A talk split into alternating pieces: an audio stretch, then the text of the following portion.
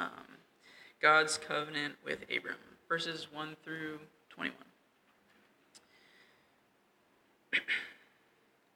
After these things, the word of the Lord came to Abram in a vision Fear not, Abram, I am your shield. Your reward shall be very great. But Abram said, O Lord God, what will you give me? For I continue childless, and the heir of my house, Eliezer of, uh, of Damascus. And Abram said, Behold, you have given me no offspring, and a member of my household will be my heir. And behold, the, Lord, the word of the Lord came to him This man shall not be your heir. Your very own son shall be your heir. And he brought him outside and said, Look towards heaven and number the stars if you are able to number them, then he said to him, So shall be your, your offspring be. And he believed the Lord, and he counted it to him as righteousness. And he said to him, I am the Lord who brought you uh, out from Ur of the Chaldeans to give you this land to possess. But he said, O Lord God, how am I to know that I shall possess it. He said to him, Bring me a heifer three years old, a female goat three years old, a ram three years old, a turtle dove, and a young pigeon. And he brought him all these, cut them in half, and laid each half over against the other. But he did not cut the birds in half. And when birds of prey came down on the carcasses, Abram drove them away. As the sun was going down, a deep sleep fell on Abram and behold, and behold, dreadful and great darkness fell upon him. Then the Lord said to Abram, Know for certain that your offspring will be sojourners in a land that is not theirs, and will be servants there, and they will be afflicted for four hundred years. But I will bring judgment on the nation that they serve, and afterwards they shall come out with great possessions. As for you, you shall go to your fathers in peace. You shall be buried in a good old age, and they shall come back here in the fourth generation, for the iniquity of the Amorites is not yet complete. When the sun had gone down and it was dark, behold, a smoking firepot and a flaming torch passed between these pieces. And on the day the Lord made a covenant with Abram, saying, To your offspring I give this land, from the river of Egypt to the great river, the river Euphrates the land of the Kenites, the Kenizzites, the Kadmonites, the Hittites, the Perizzites, the Rephaim, the Amorites, the Kenites, the, Gir- the Girgashites, and Jebusites. This is the word for us today. All right, if you have your Bible close by, open it up to Genesis chapter 15. If you're new to the Bible, Genesis is the first book of the Bible, so we're only 15 chapters in. So start at page one, flip just a few pages over, and you will be right there in Genesis chapter 15. And not to make this more complicated than it needs to be, but once you're at Genesis 15, if you have a book Bible in front of you, uh, open up to Romans 4 and put a bookmark in Romans 4. All right? Because uh, this morning we're going to look at this story from the life of Abram, uh, but we're also going to look at how the first followers of Jesus understood this story, what this story meant to them as they, like us, read the story of Abraham and said, What do I do with this? What does it look like to follow God in this space? Uh, so, as you are finding your space there, the question I want you to think about this morning, uh, we're going to start with, is this What does it mean to have faith in God? Uh, if you were with us last week, I started with the question what does it mean to have faith? Uh, and we talked about how every single one of us, whether you are belong to a religion, a spirituality, or you're secular and you don't believe in religion, all of us have faith. We put our faith in someone or something. The question is, what are you putting your faith in? Are you putting your faith in your ability to reason and to have logic? Are you putting your faith in the stability of your life? Or are you putting your faith in God? So all of us have faith. But this morning, I want us to then take a next step and say, if that's true, then what does it mean to have faith in God? Uh, and we're looking at this through the story of Abram, who becomes known as Abraham uh, next week. So if you're wondering who is this guy, he's Abraham next week. Uh, this week, he's still Abram. Uh, and he is called in the Bible the father of faith, uh, the one who went first, the forerunner, the, uh, the uh, pioneer of faith. Uh, in fact, three of the wor- world's major religions, Christianity, Islam, and Judaism, all point back to Abraham as an example in one degree or, or another, as the character of faith. But what does it mean to then have faith in God like Abraham has faith in God? Uh, because even in those three religions, Christianity, Islam, and Judaism, they all have different ideas about who God is and what it means to follow him, what it means to trust him. Uh, I was reading a survey this past week. Eight in 10 Americans still believe that God or a higher power exists in some form or fashion. So, even though we're becoming less churchy and less Christian, we still believe generally that God exists in some form or fashion. If you're of my generation, the millennial generation, we are the first majority non Christian generation in America. Uh, and yet, of my generation, 70% of millennials who do not identify as a Christian uh, still believe in God or a higher power. So we're still, we may be unreligious, but we still look to God in some form or fashion. 56% of those same people, when asked what that God is like, uh, they agreed that that God is something like the God of the Bible. So the question is is that enough? Is it enough to believe that God exists? Is that the faith that Abraham has? Uh, in this story in particular, we're going to see a change or a transformation in Abraham and his understanding of God. If you were with us, with us last week, he began this journey of faith, uh, but there's still some things that he has to figure out. And, what we're going to find is for Abraham, he had this idea that God was there, obviously, because he answered a call to go, but something has yet to happen in his life. That's in fact going to happen in this story. Uh, because to have faith in God is different than believing that God exists. Uh, if you read the biographies of Jesus, for example, uh, you'll find lots of stories in which Jesus is encountering what the New Testament writers called demons, uh, spiritual beings that had kind of nefarious purposes. Uh, and what you'll find in that story, the surprising thing is that the demons believe that Jesus is God before the people believe that Jesus is God. And yet they're still demons. This led James, Jesus' half brother, to write later in his letter that even the demons believe that God exists and shudder. The point is this that just believing that God exists is not quite the faith of the Bible. It's not quite the faith of Abraham. So, if that's the case, then what is? In this story, we're going to see something change in Abram's understanding of God and God's relationship to Abraham as well. And through this story, there's a lot of looking language we're going to pay attention to. So, there's just three things that we need to see, three things that we need to see or we need to look at to understand what it means to have faith in God like Abraham has faith in God in this story. The first thing that we must see to have faith in God like Abraham has faith in God is we must see our inability, or you must see your inability. Now, look at chapter uh, 15 of Genesis, beginning with verse 1. After these things, the word of the Lord came to Abram in a vision Fear not, Abram, I am your shield. Your reward shall be very great. Now let's just stop there. It says, after these things. So some things have happened. What has happened? In Genesis 12, Abraham left his homeland. He comes to the Canaan, uh, the land of Canaan, which is the land that God promised, but he keeps on going because it's owned by someone else. He finds himself in Egypt, and there's a dramatic story that happens in Egypt that we're going to look at in a couple of weeks. After that, he comes out of Egypt, and he and his nephew Lot they separate because they had too many sheep and there wasn't enough grass. And then the, in chapter 14, right before this, Abraham finds himself entangled in a regional conflict between, between some powerful tribal leaders. And Abraham actually wins. Actually, he comes victorious out of this, but he does not take the spoils of war.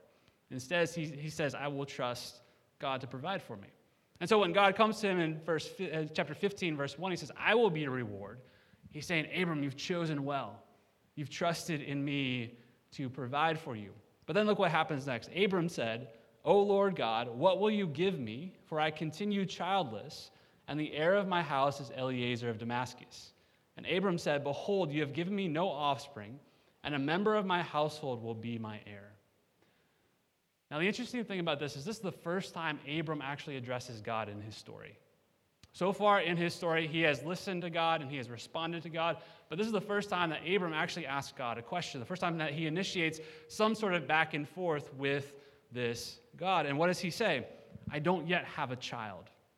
If you remember last week, one of the main promises that God gave to Abram was that he was going to have lots of children. The problem was his wife was barren and he was 75 at the time. And we're going to see in just a little bit, Abram, when he's having this conversation with God, he's actually around 100 years old, which is not prime childbearing years by any stretch of the imagination. But the question that Abram asks leads us to believe that he and Sarah, his wife, had at least been trying. They had been doing their part of this equation to trust God that he was going to provide an heir. And yet, over the course of 25 years, nothing had happened. No child had come to them. And so Abram is beginning to say, okay, I've done all that I can. What am I supposed to do here, God? Someone else is going to inherit my property, someone else is going to inherit the land. His circumstances are not lining up with God's promise.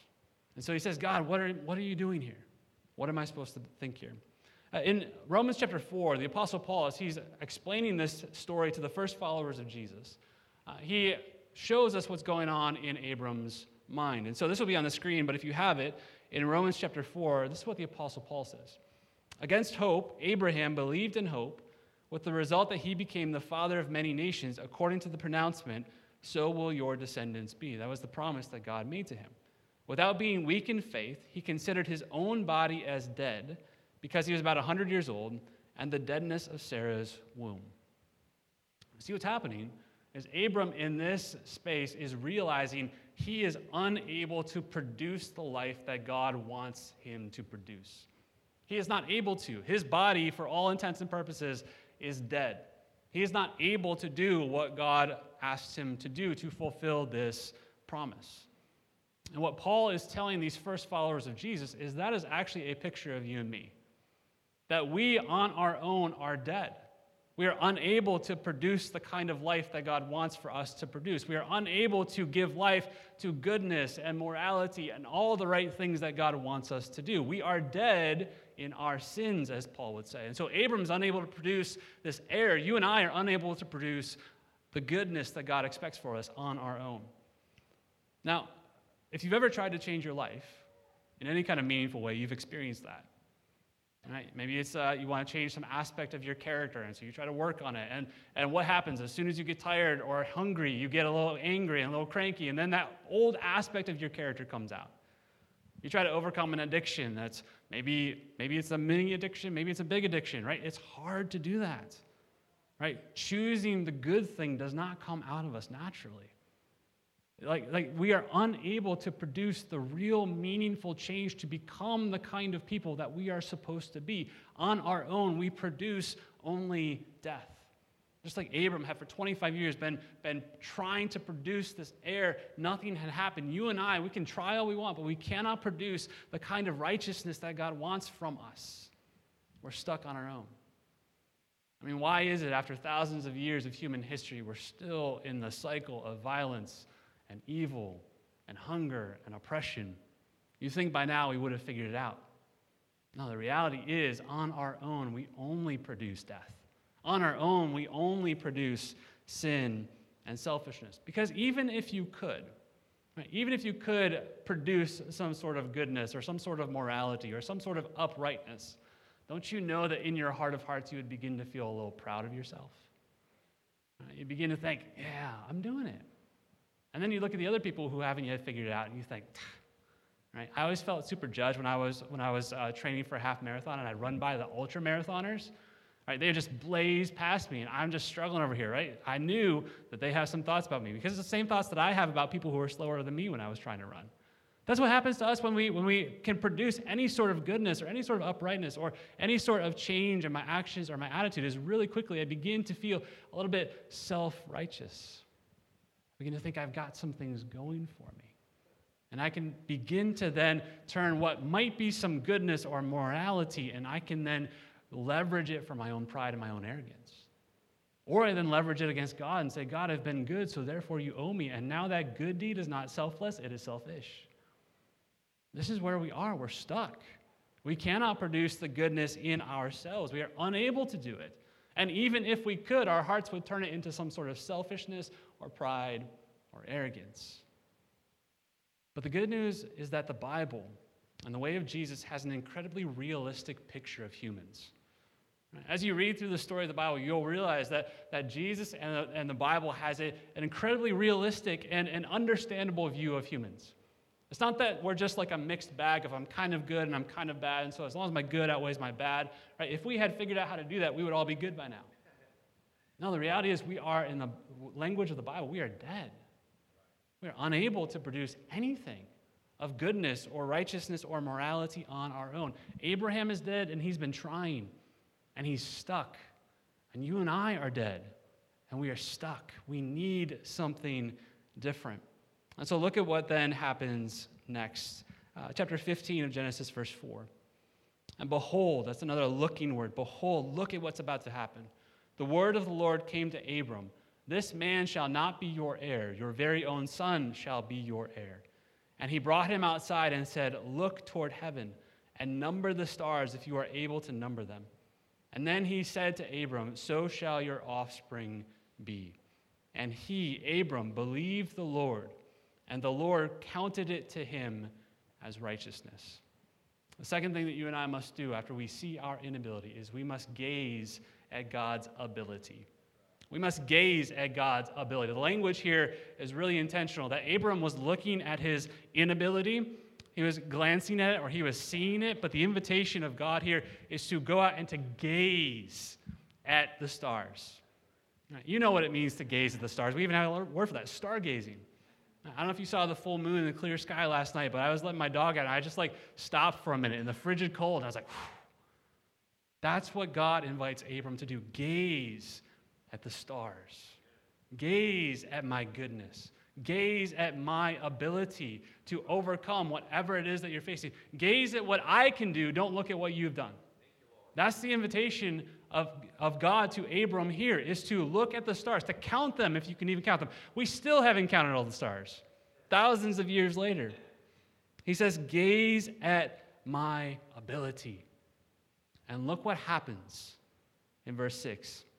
Abram believed the Lord. What does that mean? He trusted that God could do what he said he could do.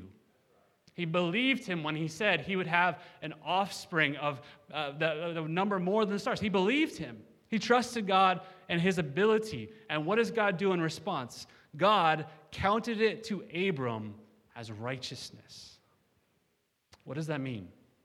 What does that mean? Righteousness is moral, upright behavior, being good, being holy, being all that God says we should be. How does Abram get that righteousness? What has he done so far? He simply believed God. He trusted God's ability to do what God said he could do. And God, in that moment, credits Abram with all the righteousness that is required of him. Abram has done nothing except stargaze and believe that God said he could do this. And in that moment, because Abram believes, God gives him all of the righteousness that is required of him. This is Abram's salvation. This is the moment he goes from believing in God as an idea to trusting in God as a person and God's ability to do what God says he would do. This is what the Bible calls salvation that this is how Abram is saved from his inability, not by trying to overcome his inability, but by trusting God's ability to give him righteousness. And this is saving faith. Saving faith is trusting God to make me righteous. Not trusting my ability to make me righteous, but instead acknowledging my inability and trusting that God will make me righteous in His power and His ability. That's is salvation. This is what the Apostle Paul said about this in Romans 4:16. It says, For this reason it is by faith, so that it may be by grace. Here's what he's saying. The way that you get righteousness, the way that you become the person that God wants you to be in God's world, is not through trying harder or trying to overcome your inability. Rather, it is acknowledging your inability, what the Bible calls sin, and trusting in God to make you righteous. He says that it is by faith so that it may be by grace.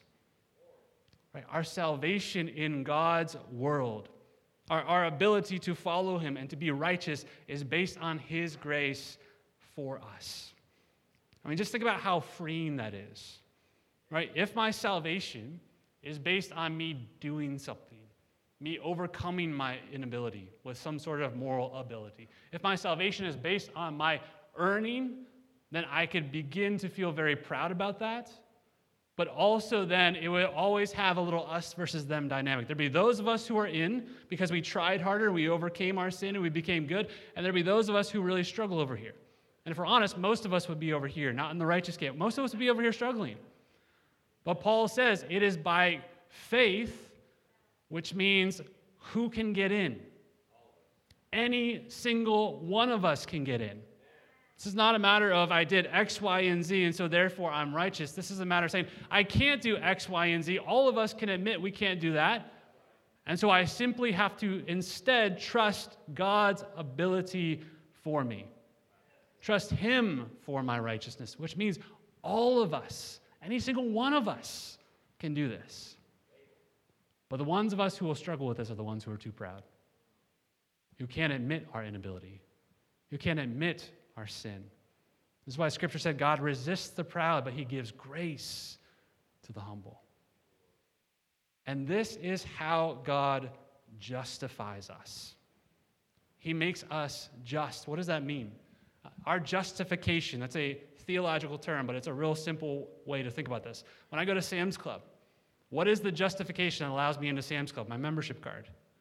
Right? So I walk through the door, I show my membership card. They give me that giant cart, and I stroll through the aisles. I get large discounts and lots of samples. What justifies what justifies my presence there?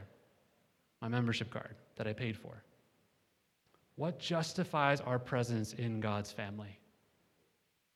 Faith. Trusting God's ability to cover my inability. And how does he do that for you and me? We're not gazing at the stars. What is it that we gaze at? What is it that we trust in? Look at Romans 4 21 through 25. This is what Paul says. He, Abram, was fully convinced that, God, that what God promised, he was also able to do. So indeed, it was credited to Abram as righteousness. And this is important, but the statement, it was credited to him, was not written only for Abram's sake, but also for our sake. What he's saying is, when this was written, the writer was saying, I want you to understand this for your life. You need to understand what's actually happening here, but also for our sake, to whom it will be credited.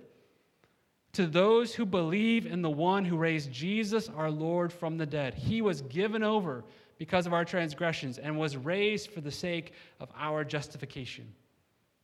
So, how is it that you and I are made righteous? What is it that we trust to achieve or to get this righteous status? It is that we gaze at God's completed work through Christ on the cross. That we believe that on the cross, Christ was given over for my transgressions, my sin, my inability, all the time that I was proud and selfish and arrogant. All of that is placed on Christ, and, and God paid the price for my, for my sin on that cross. And He raised him to life again. And so when I believe that, when I trust that God was taking care of my sin on the cross, it is credited to you that you are righteous. It is given to you that you are completely upright and how God wants you to be. Paul is saying Abram was pointing forward to what you and I now get to participate in. That when I see my sin, my transgression, my inability, and I turn from that and I gaze at what God did for me on the cross and in the resurrection of Christ, I am counted as righteous. I am made holy and complete. And this is God's good plan and purpose. And it is based on grace, not on earning. And so any one of us can do this. And some of us here, like you might be here this morning and you have an intellectual faith in God. That means you believe that he, He's out there. It's kind of a nice idea, right? You're here in church, you're listening to someone talk about God, and that's what you think of when you think of, I have faith in God. That's not what the Bible talks about of having faith in God. Having faith in God, saving faith, is when I turn from my sin and when I trust in Jesus and what He did for me on the cross. Don't confuse the two. Because you can spend a whole lot of your life thinking, yes, I have faith in God. Yes, I believe in God. But if you have not yet gazed at what He did for you on the cross, you don't have saving faith, and so you're still dead in your sins. And so many folks live in that space. You must have saving faith in what Jesus did for you. to see your inability and to trust in his ability for you on the cross. This is what saves you. And where does that leave us then? I know many of us have, have, have saving faith. Where does that leave us this morning? Look what happens next in Abram's story. He believes the Lord and he credited it to him as righteousness. Verse 7 The Lord said, I am the Lord who brought you out of Ur of the Chaldeans to give you this land to possess. But he said, Abram, O Lord God, how am I to know that I shall possess it? He's saying, How do I know in the everyday aspect of my life as I'm wandering through the wilderness with you? How do I know that this is going to come true? See, the third thing that you and I have to do is we have to see God's leading in my current circumstances. That God, when, when I turn from my sin and I trust in Jesus, God covenants himself to me. That's what God is doing for Abram here. There's this, uh, this weird story that you probably got a little confused about because there's like animals, like go, go, go get some animals, cut them up. What is happening in this space? Here's what's happening in this space. Right? There is an ancient Near Eastern practice called cutting a covenant. Uh, we have records of this, evidence of this in a couple different ways. And what would happen is if two people wanted to uh, form an agreement that was more than just a handshake agreement, like if you wanted to like like a legally binding kind of thing, right? You couldn't go down to the courthouse; they didn't have those yet. And so what they would do is they would take animals and they would cut them in half, and there'd be two rows of animals, and then those two people would walk through the rows of animals arm in arm. And what they are saying is this: if I don't follow through on my promise Make me like one of these animals. Cut me in half. It was as serious a covenant as you can make. And what, is, what does God do here? God creates, He forms, He cuts a covenant with Abram. Now, in the, in the practice, in the tradition, two people would walk through that line of animals. But what actually happens in Abram's vision? Look at verse 17. When the sun had gone down and it was dark, Behold, a smoking firepot and a flaming torch passed between these pieces. You're like, what in the world is happening? In the story of the Exodus, which God predicts or he announces for, for Abram here, he says, In 400 years, your ancestors are going to be in Egypt. This is what happens in the story of Exodus. They're going to be slaves in Egypt, but I'm going to lead them out. And then God makes this covenant.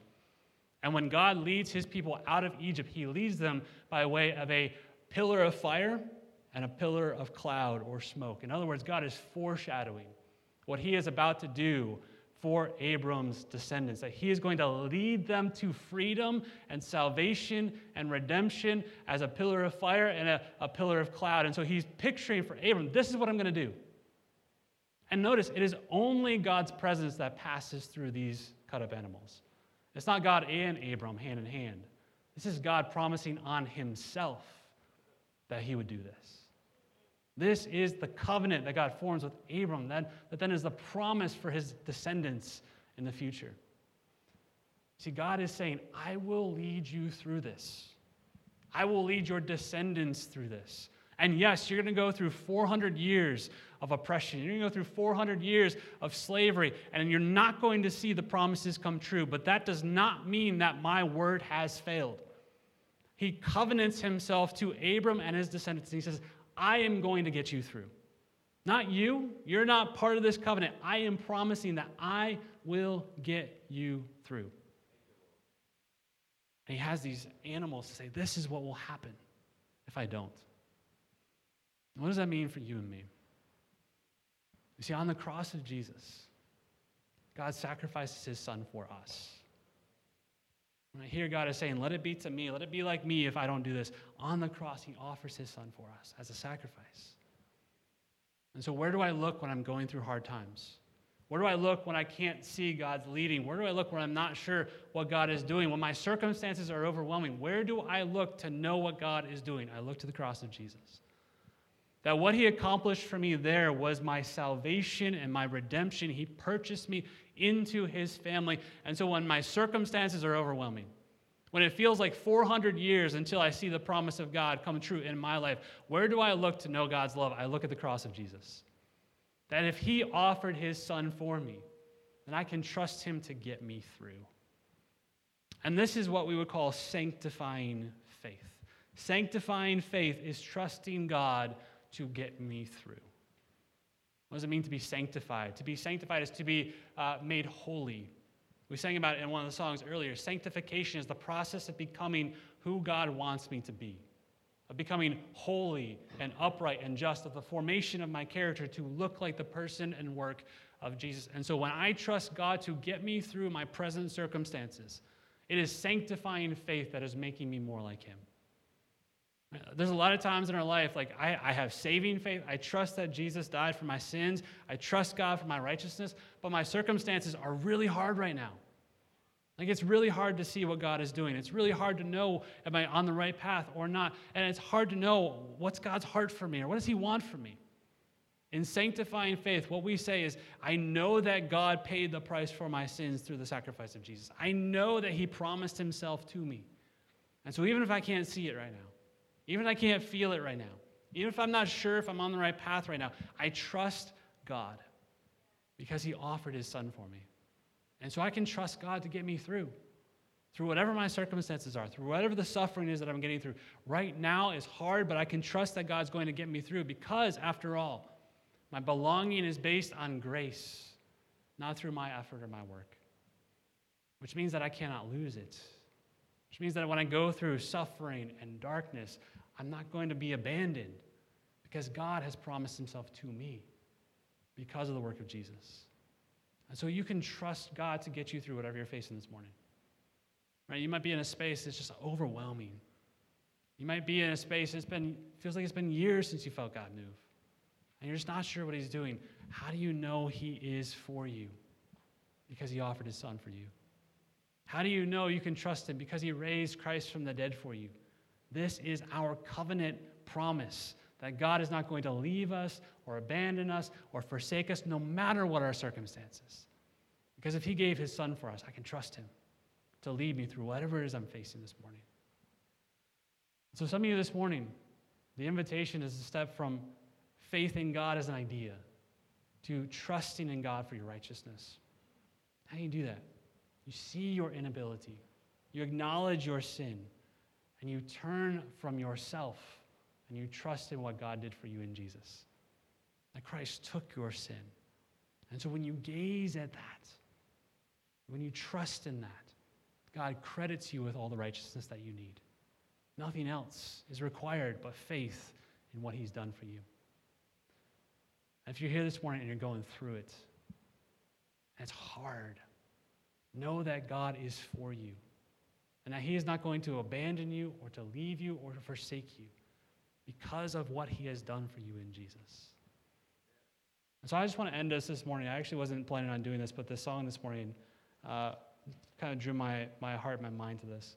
Uh, I just want to end this morning, like if you're going through it, because I know there's some folks who are going through it this morning. I want to end by just reading the end of Romans 8 over you. Because Romans 8 is the promise that if I am made new by Jesus, if I have been made righteous by God, then his presence is with me and for me and will never leave me or forsake me. And so in Romans 8, we get a picture of this, just a taste of this.